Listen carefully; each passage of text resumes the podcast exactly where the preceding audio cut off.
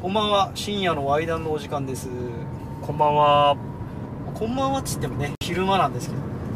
そうですね。今日はと言いますと、まあ、あの、まず、小室さんと、あの、眞子さんのご結婚おめでとうございますというおめでとうございます。日になってまして。10月26日。ですね。まあ、ニュースでもバンバン朝から流れてる感じなんですけれども。今日、全然ニュース見てないわ。あ、本当？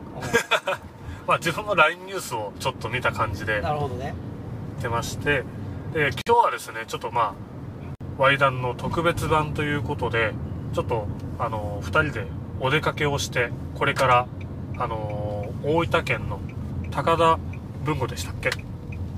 に向かって、文豪大野か。に、あの、向かっていきたいなと思います。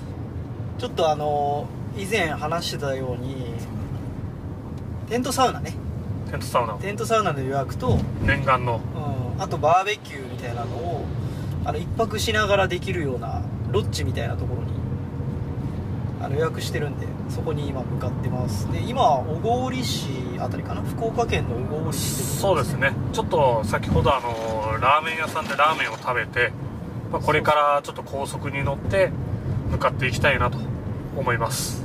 今から高速乗るんですか？これ。高速もうすぐ乗りますね。僕はねいつもね運転しないで全部 Y 市に大体 Y 市が大体っていうかもう100%もう今まで俺が運転したことなし。っていう感じで、まあ、近くのね駅で落ち合って今から行きますよっていう感じなんですけど。その都度都度なんか面白いものがあったらこんな感じでアップしていこうかなと思います。はい。よろしくお願いしおます。願いします。今日は俺が有給で Y 氏が Y 氏は普通の休みか。普通の休みです休みなんだけど。でちょっとね、急に休み取ってくれた要望で、まあ、うん。どこ行くっていうのがちょっともう完全に、ゆうやにまあ任せちゃったんだけど、そうね今回の旅は俺がアテンドじゃないけどプロデュースみたいな感じです。ね。ちょっとまあね、昨日、一昨日がちょっとね、かなり忙しくて、はいはまあ何してたかっていうと、昨日僕はちょっと聞いてもらっていいですかね。いああいいよ。あの朝5時半にあの通常会社はあの9時過ぎが終了ね、終了になるんですけれども、まあ、5時半に起きましてであの就業時間の、まあ、9時過ぎ、まあ、9時半にはあの鹿児島にいました。まあ何をしてたかっていうと、あまあ、僕のお客さんがああちょっとあの、まあ、鹿児島の薩摩川内というところにいてはいはであのそこに今度ちょっと就職したから車がいるっていうことで あの車を買っていただいてであのまあ車ってあの皆さんお住まいのところでも、まあ、どこナンバーってついてると思うんですけどいそれがあの陸運支局っていうところでナンバーを作るんですよね。そこで発行されるわけだ。そうそうそうそう。あだから僕はその9時半ぐらいに鹿児島行ってあの陸運支局が鹿児島市内の谷山港っていう港のところにあるのあで、えー、なんか距離感わかんないけど遠いのそれ。そうだね。もう桜島をちょっと望めるような場所って言ったらいいのかな。へえでそこのそこまで行ってあナンバーをつけて。でそれでようやくお客さんにお届けができる。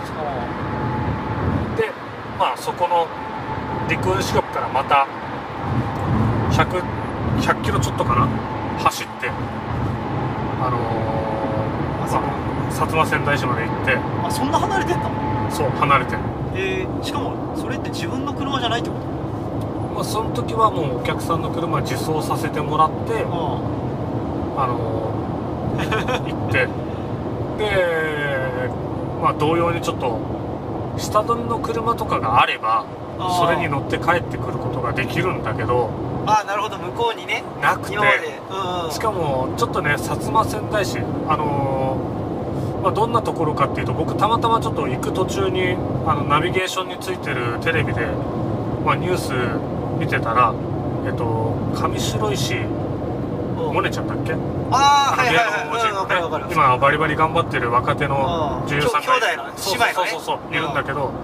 でまあちょっと薩摩仙台市来たからなんかランチこの辺で美味しいの食べようかなと思ってう検索したらあのまあちょっとなんですかねよく検索されてるワードとかで勝手に出るじゃないですか。んうんでそしたらあのか薩摩仙台市有名人って出てきたんで、はいはい。まあ、ランチを探そうと思ったんですけど有名人出てきたからちょっと有名人いるんだと思ってあ触ったらたまたまそのあ上白石萌音そうモネちゃんの、まあ、出身みたいな感じで、ね。そう書いてあったんですけどまあちょっとね海とかロケーションはすごく綺麗で、まあ、こんなとこで釣りできたら楽しいんだろうなっていう場所なんだけどまあまあの田舎ですよね。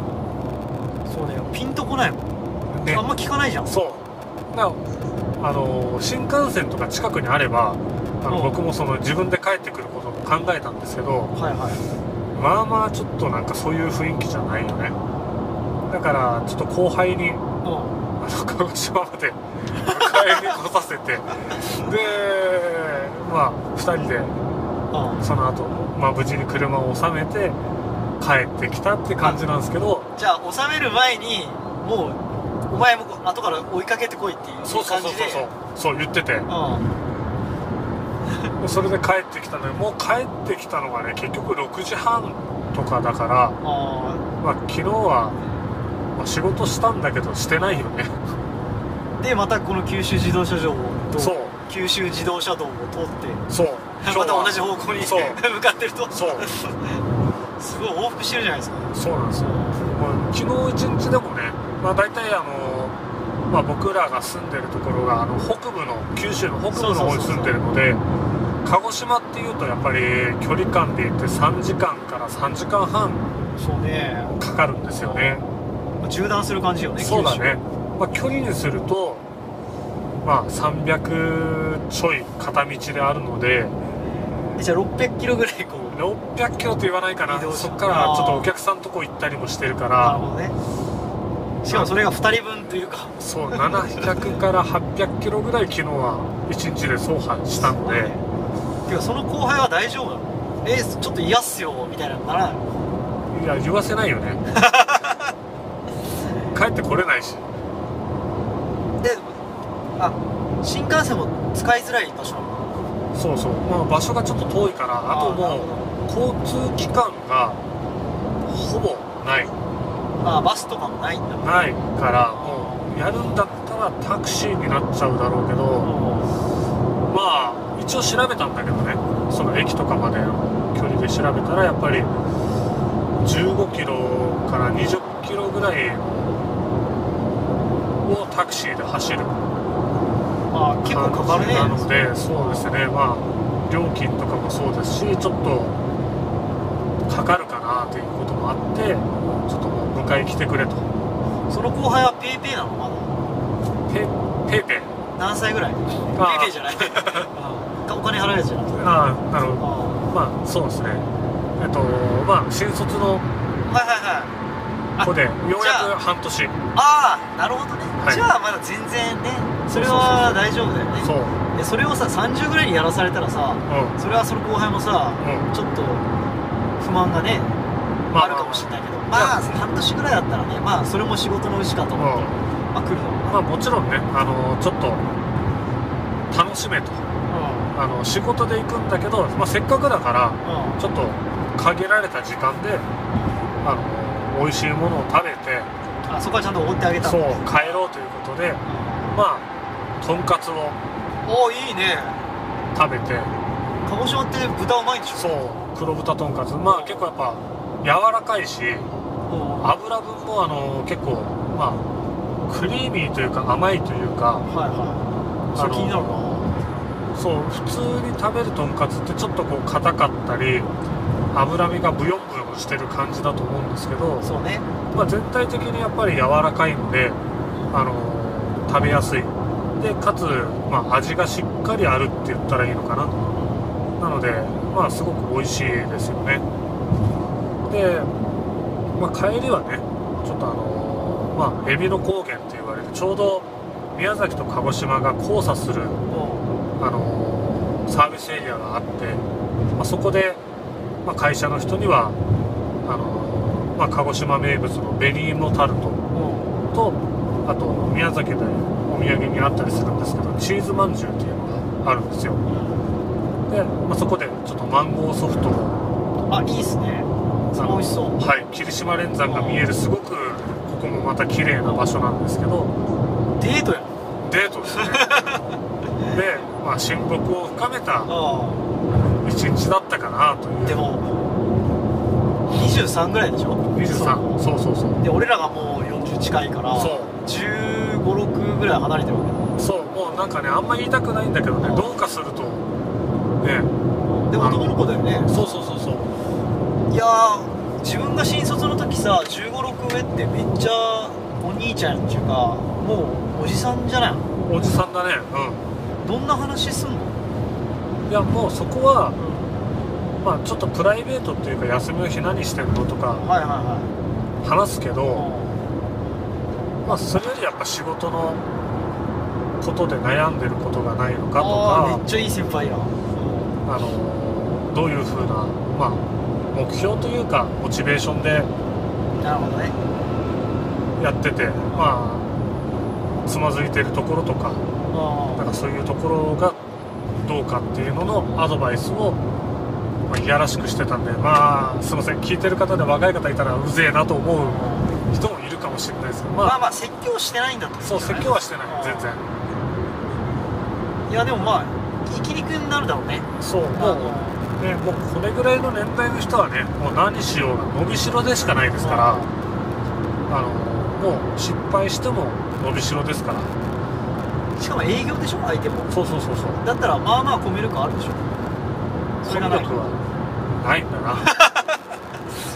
営業なのに？あのすいません。説教はしてないと言うんですけど、うん。まあ営業ですっていう前提で聞いていただきたいんですけど、うんボソボソ喋るんですよ。ああなるほどね。声がちっちゃいしボソボソ喋ってまああとちょっとお客さんからの反応もあのボソボソでちょっと分かりづらいというコメントまでちょっといただいてるのでまああの朝来る車の中でなんか好きな歌とかを大声で歌ってこいぐらいなことはちょっと言わせてもらいました、えー発声をもそうそうそう。出やすくなるためにちょっと恥ずかしい。でそのいきなり声出せはやっぱハードル高いかなと思ったんで、まあ、出やすい環境を整える方法で、まあ、朝来る車の中で歌うとか大声ちょっと出すとかって言っても外にはまず聞こえないので、そうね。うん、そういう方法をやったらどうかというお説教なのかな、まあアドバイスアドバイスは僕はアドバイスだと思ってるんですけど、まあえーちょっとさせてもらったっていうところですね。でも俺は俺だったら、まあ、車の運転しないから、うん。いきなり鹿児島来いって言われたらマジでこの会社大丈夫かなと思う。俺はねまあでも車のディーラーだから車のこと好きっていうのはまああるだろうしさその子もさ。っていうことは車を運転することだってさまあそんなに苦じゃないでしょ。そうだね。一応あの方法としてはあとあのまあ陸送会社っていうのがあってまあその車をまあ皆さんが注文されたりした時にもまあトラックにねいっぱい積んで持ってきてくれる業者さんがいて、うん。まあ、そこが代行してあの納車までやってくれるっていう、まあ、サービスというかうん。方法もまあいくらか出してね。そうあるんですけど僕はちょっと一番最初の使ってもらう車でもあるし確かに19歳だもんねそのがねそうまあですね19歳って言ったかどうかわかんないけそどう。でやっぱそういうねちょっと本来はまあ車選ぶってしてもあの通常は近場で買うっていうのが筋なところ、まあ、僕を選んでもらったっていうのはやっぱり知らないところで買うよりもっていうところがそうだね。あるかなと思って。だとしたらあのやっぱり対面でねちゃんとお届けをしたいなっていうのは僕の心情ではあったっていうところですかね。すごいね。まあ営業マンならではの考え方みたいな。いやいや。多分みんなそうだと思うんですけど。まあ人とのつながりだからね。そう、まあ、逆にねあのそれでちょっと知らない人が持ってきましたってなるとちょっとやっぱ不安とか確かに。えって思うところは僕ならあるなと思ってただそれをやっただけなんでそんな大それたもんじゃないかなっていう。まあ、あとあなたはやっぱ運転好きだからね。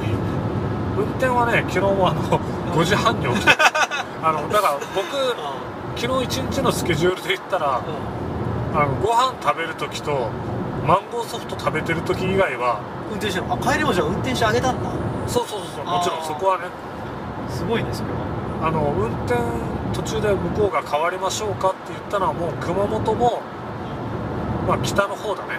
ああはいはい。福岡の南地区あの朝倉とか。ー筑後とか柳川とかっていうところぐらいになってあとちょっとのところはまあ向こうもちょっと気使ってたみたいであの運転しますって言ってくれて変わそう変わってもらったんですけどあとはもう大半僕がへやってるんで。えいやその子もでも大変だよ。何時起きなんだろうねその彼は。いやいやちゃんとね僕そこはね配慮して僕だから昨日のスケジュールで言ったら5時半起きて出て行ったのもあのまあナンバーを作る時間とかもあるわけですよ。あなるほどね。そう。で僕が行ったのは薩摩仙台よりももう一個ちょっと遠い鹿児島市内の方まで陸運局そう行ってそこからの戻る時間とナンバー作る時間があるんであの早めに出てるんですよね。ただ後輩は通常の就業時間あそっからのスタート。はぐらいにあの出ていいよって言ああなるほど。って9時に出てきてもらってて。うでこれが僕の計算上ちょっと誇らしいんですけどお客さんに車を届けあの説明をしそのタイミングで後輩から今着きましたと。あでもうあタイムスケジュール完璧なんだ。完璧です。もう10分ぐらいじゃないですかね。ああなるほど、ね、300キロある中で。あいろいろ僕も行事をこなしてきた中で10分ぐらい。もう終わってじゃあ帰りますと。えどうやって帰られるんですか？あ迎えが来てます。う んまだその時点迎え来てるかどうか分かってなかったんですけどまあメールっていうか LINE 開いたらもう着いてますと。本当に5分ぐらい刻みでしたよね。えすごいねさすが十何年もーラーやってるいや絶対関係ない。初めて行くとこなんで。そんな一日でした、まあそんな感じでねうん。今回もどんどん九州を南下してるわけですけど。そうそうですね。今とりあえずね何キロかな。何キロ走ったか分かんないですけどまあ。今大分か。大分の多分天ヶ瀬なのでちょうどですね九州の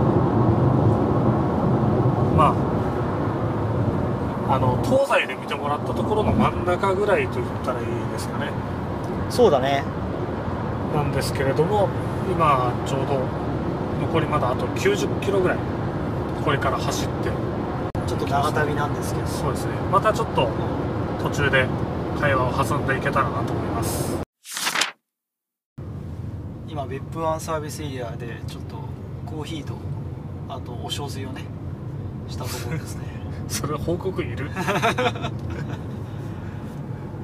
いやいやトイレは大事だよ。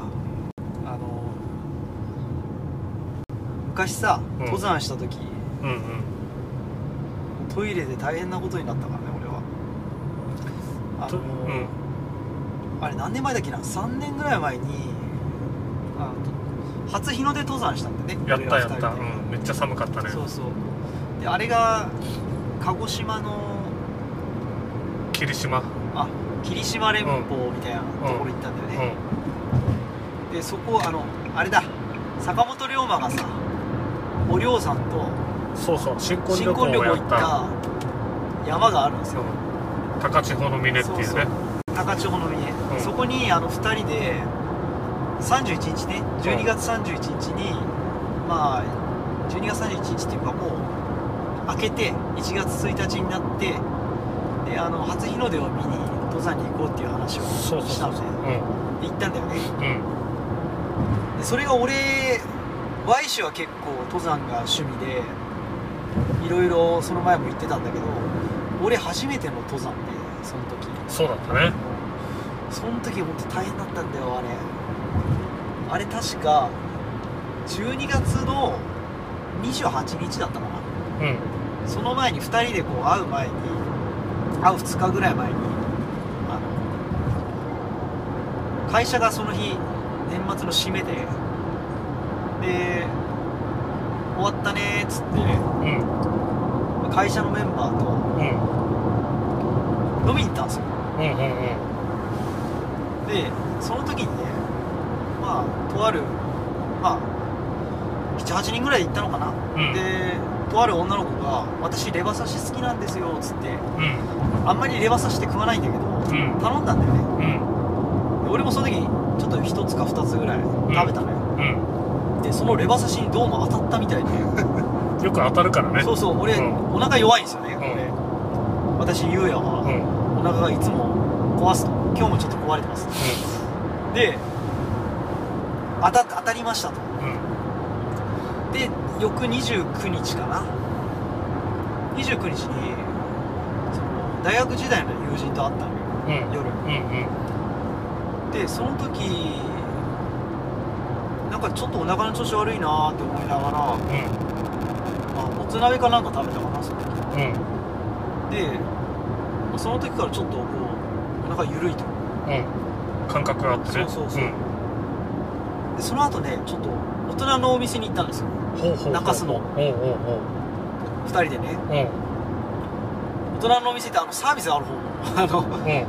キャバクラじゃない方のうん大人の中洲でまあ福岡だから、でそこでちょっとサービス受けて、うん。はいすっきりしましたと。うん。なったんだけどうん。お腹の方もねすっきりしちゃった。すっきりというかもうそっからすごい開放感がうん。お腹の方でもう本当にもう水みたいな すっきりしてないとあそれがね、うん。すごい続いてて。う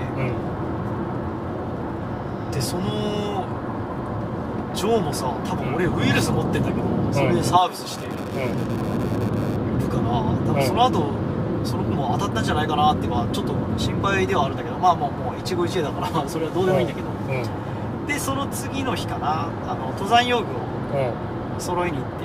うん。その時はそうでもなかったのう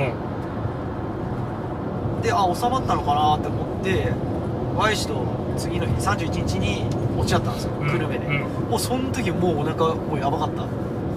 でもあの時熊本でなんかあのそうそうそうそうそう。カウントダウンじゃないけどうん。ご飯屋さん居酒屋行ったよね。そうそう。鹿児島に行くまで言っても31日に落ち合ったところでまあ登山するまですごい何何時間もあんだよね、うん。その後。うん。だから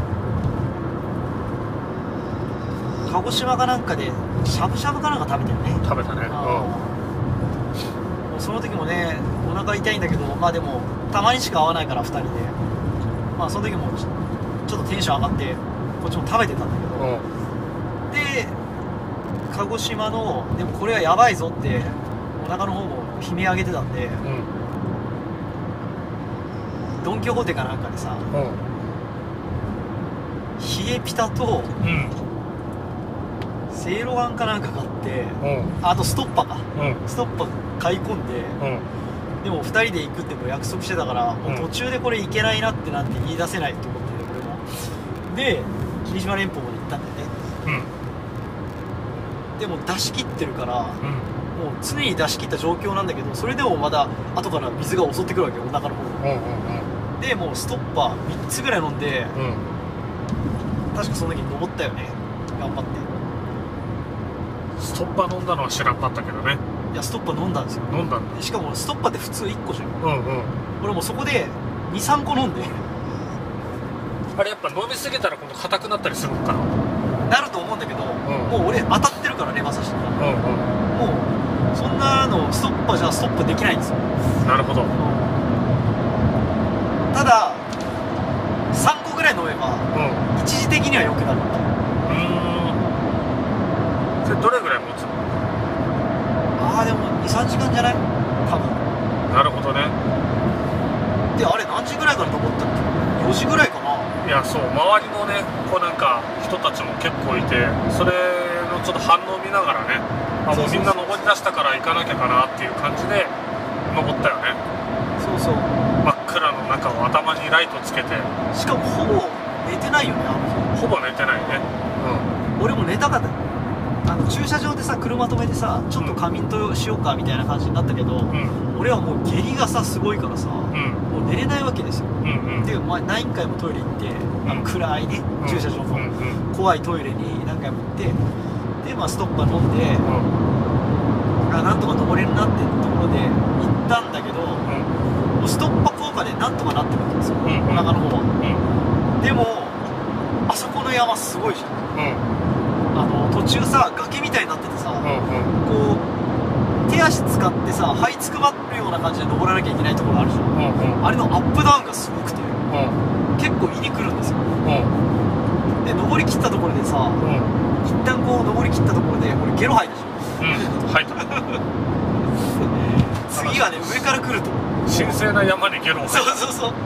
下からのトルネードはなんとか収まってんだけど、もう次は上からよ。うん。でもうゲロ吐いてうん。でそれでなんかもうやばいイライラしながらさ、んもうなんとかなんでこんな寒いんだよね。しかも寒いしさ。寒かったね。あうん。イロハスがねもうそうそうそう。じゃらじゃら言うぐらいうん。コースだね。イロハスがねもう0度超えてるんですよ山の上うは、ん。だからイロハスが凍って。でね登り切ったんだけどまだ日の出まで23時間ぐらいあるあった。あの時間が一番大変だったね。指先がもうすごいことになるし。うあの用意がいい人はテントとか持ってるのね、ん。テント持ってたり山小屋に入れたりするのかな。う山小屋でこう暖取ることができるんだけど俺らはそういうこともせずに Y 氏が持ってきてくれたあのお湯沸かす機材みたいなやつあるじゃん、あれでさコーヒー作って飲むぐらいしかできなかったよねその時。もうすぐ冷えるよね。寒いからね。しかもコーヒーなんで飲んだらおしっこしたくなるしね、うでトイレもさあそこないっていうか。そうか寛容のねそのトイレをする場所っていうだけであってそうそうそう。基本は持って帰るスタンスだよね。おしっことか持って帰らなきゃいけないんそうだよねそう。だからその時はねなんとかストッパで下痢は多分出てないんだけどうん。もう寒さで死にそうだったよねあの時うんでなんとかこう日の出見てね、まあ、日の出の時は結構テンション上がったよね、うん。あの時だけを一瞬一瞬だけテンション上がって神々しい感ね。さあそうそう。さあ下山するかって。なって帰ってる途中にもうゲロが固まってんだよ。俺がねうん。息でマーキングしたゲロが固まってて。でそれ見ながらテンションもだだ下がりですよ。自分のゲロ見ながうん。ら何が楽しくてさうん。1月1日にさうゲロ見ながらこう山を下山しなきゃいけないのかっていう話。んうん。ゲリとゲロの話。ん。じゃあ最低な話だよいい大人がね下痢とゲロの話しかできないっていう、そうね。小学生みたいな。ねそう。でもいつまでたってもねうんことちんこなんですよ。我々の話っていうのは、まあ高校の頃から精神年齢があんま変わってないっていうね。うん。っていう感じで今えーまだまだかな、うん。あと1時間ちょいぐらいで着くのかなっていうところで、4時だからちょっと早めに着きたいなもうちょっと気持ちで。そうそう。暗暗暗くなったらバーベキューできないからね。まあ、滝は最悪また明日でもいいのか。あ全然明日でもいい今ですねあのロチ清川っていうところの釣りハウスっていうところで2人で枕並べて寝てます。気温はだいたい8度ぐらいじゃないかなっていう感じで。ちょっと寒いね。ちょっとまあ割と冬っぽい感じの服装をしてエアコンをかけて。そう。でなんとかぬくもりを感じて床につくついてるような感じです。いやー今日はなかなかいろいろなとこ行きましたね。さあ。崖のトンネルから電車がね飛び出してくる。そうそう。あれなんてとこだったっけ？うんいや名前忘れた。あと原尻の滝。あああの吊り橋渡ったね。そうそうそうそう。まあその辺ちょっとツイッターでねあのー、上げとくんで明日ぐらい。まあ、ちょっと綺麗な景色だよね、うん。まあ、でもさっきなんかちょっといろいろ話し合ってツイッターなんか特に俺ゆうやのツイッターはなんかブログ界隈の人たくさんフォローしててポッドキャストのターゲットとちょっと乖離してんなっていうのがあってね。そうそうそうそう。一旦ツイッターの方の運用も見直さなきゃなと。うん。いう結論になりました。なのでちょっとまたアカウント変わるかもしれないです。まあ、引き続きよろしくお願いします、その辺はねまたアカウントを変えましたよっていうのをポッドキャスト用内とかで告知してまたトップページのアカウント名変えとくんでそっちの方をフォローしていただけるとありがたいですね。で明日何時に起きるんだっけ？明日8時。8時もう、うん。じゃあもう今1時ぐらいなんであと7時間睡眠。ああ7時間か。俺でも寝れないんだよね。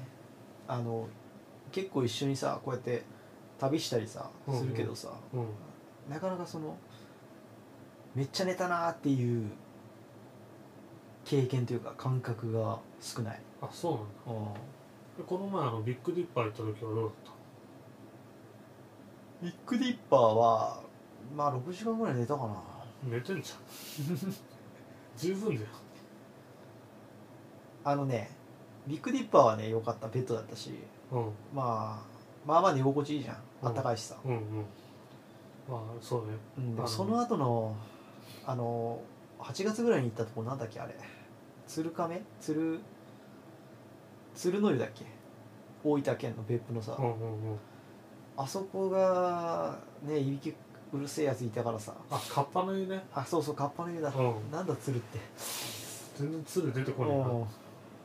そうカッパの湯っていうのがあるんですよ。大分県のね別府市にね、でそこなんかサウナとか温泉もあるけどうん。あるし雑魚寝できるスペースがあるんだよね。うん。まああの普通のフローリングの板の間にまあ布団8組ぐらい敷いてまあその日のお客さんが雑魚寝するみたいなスペースなんだけど俺ら行った時5人ぐらいいたっけ？俺ら以外で。俺ら以外で3人ぐらいか、そう,、うん、そうそうそうそう。俺らいて5人ぐらいか。うんでね最後に入ってきたなんか若者かなんかおっさんかわかんないけどさあの全然いろんなところ空いてんのになぜか出入り口の前に陣取ってもう秒でなんかいびきかき出したよねうん。そいつ。あとなんかあのビニールのシャパシャパ言おうとさせるやついなかった。いたいたいた。あれ結構うるさいよね。ああ気になんだよなああいうの。でああいう結構敏感だから俺。うん。うんまあこの間も話したと思うんだけどあの、うん。体にさすげえクリーム塗りたくって寝るぐらいのさうん。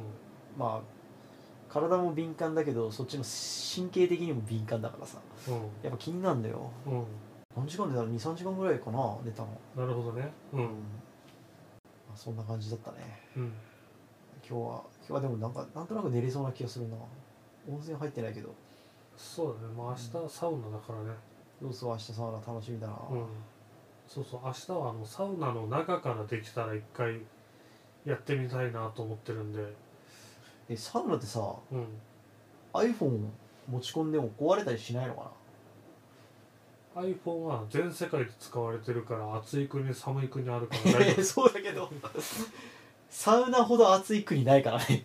夫いやいや大丈夫大丈夫。だってほらしかもあの防水だし。まあまあそうだけど100度超えるからね。で俺初ロウリュっていうやつをね体験するんで、うんまあ、あれは多分普通のさその辺のスーパー銭湯とかのサウナとまた違ってさうんなんかすごい湿気がすごいんでしょ？あれやっぱ。そうなんだ。長期をさ。うんあのめちゃくちゃ高熱に熱したこの石みたいなのにうんお湯みたいなのかけるでしょ、かけて蒸気出すんでしょ？それがすごい楽しみでどのくらいきついのかっていうか耐えられるのかなって思って。そうだね。精神と時の部屋ぐらいじゃないかな重力は10倍ぐらいになりますかね。そうそうそうそまあそんな感じかな明日、う。ん明日だからサウナ行ってあその後の予定決めてないよね。そうね。まあでもなんか美味しいものとか食べたいね。そうね。美味しいもの食べてサウナが10時から12時だから、まあ、そこから移動して、まあ、美味しいものを食べて、うん。まあ、帰るみたいな感じかな。そうだね。うんまあそんな感じで明日もどっかでねまたうん。配信できればいいかなはい。と思います、ぼちぼちおやすみなさい。寝れればいいんだけど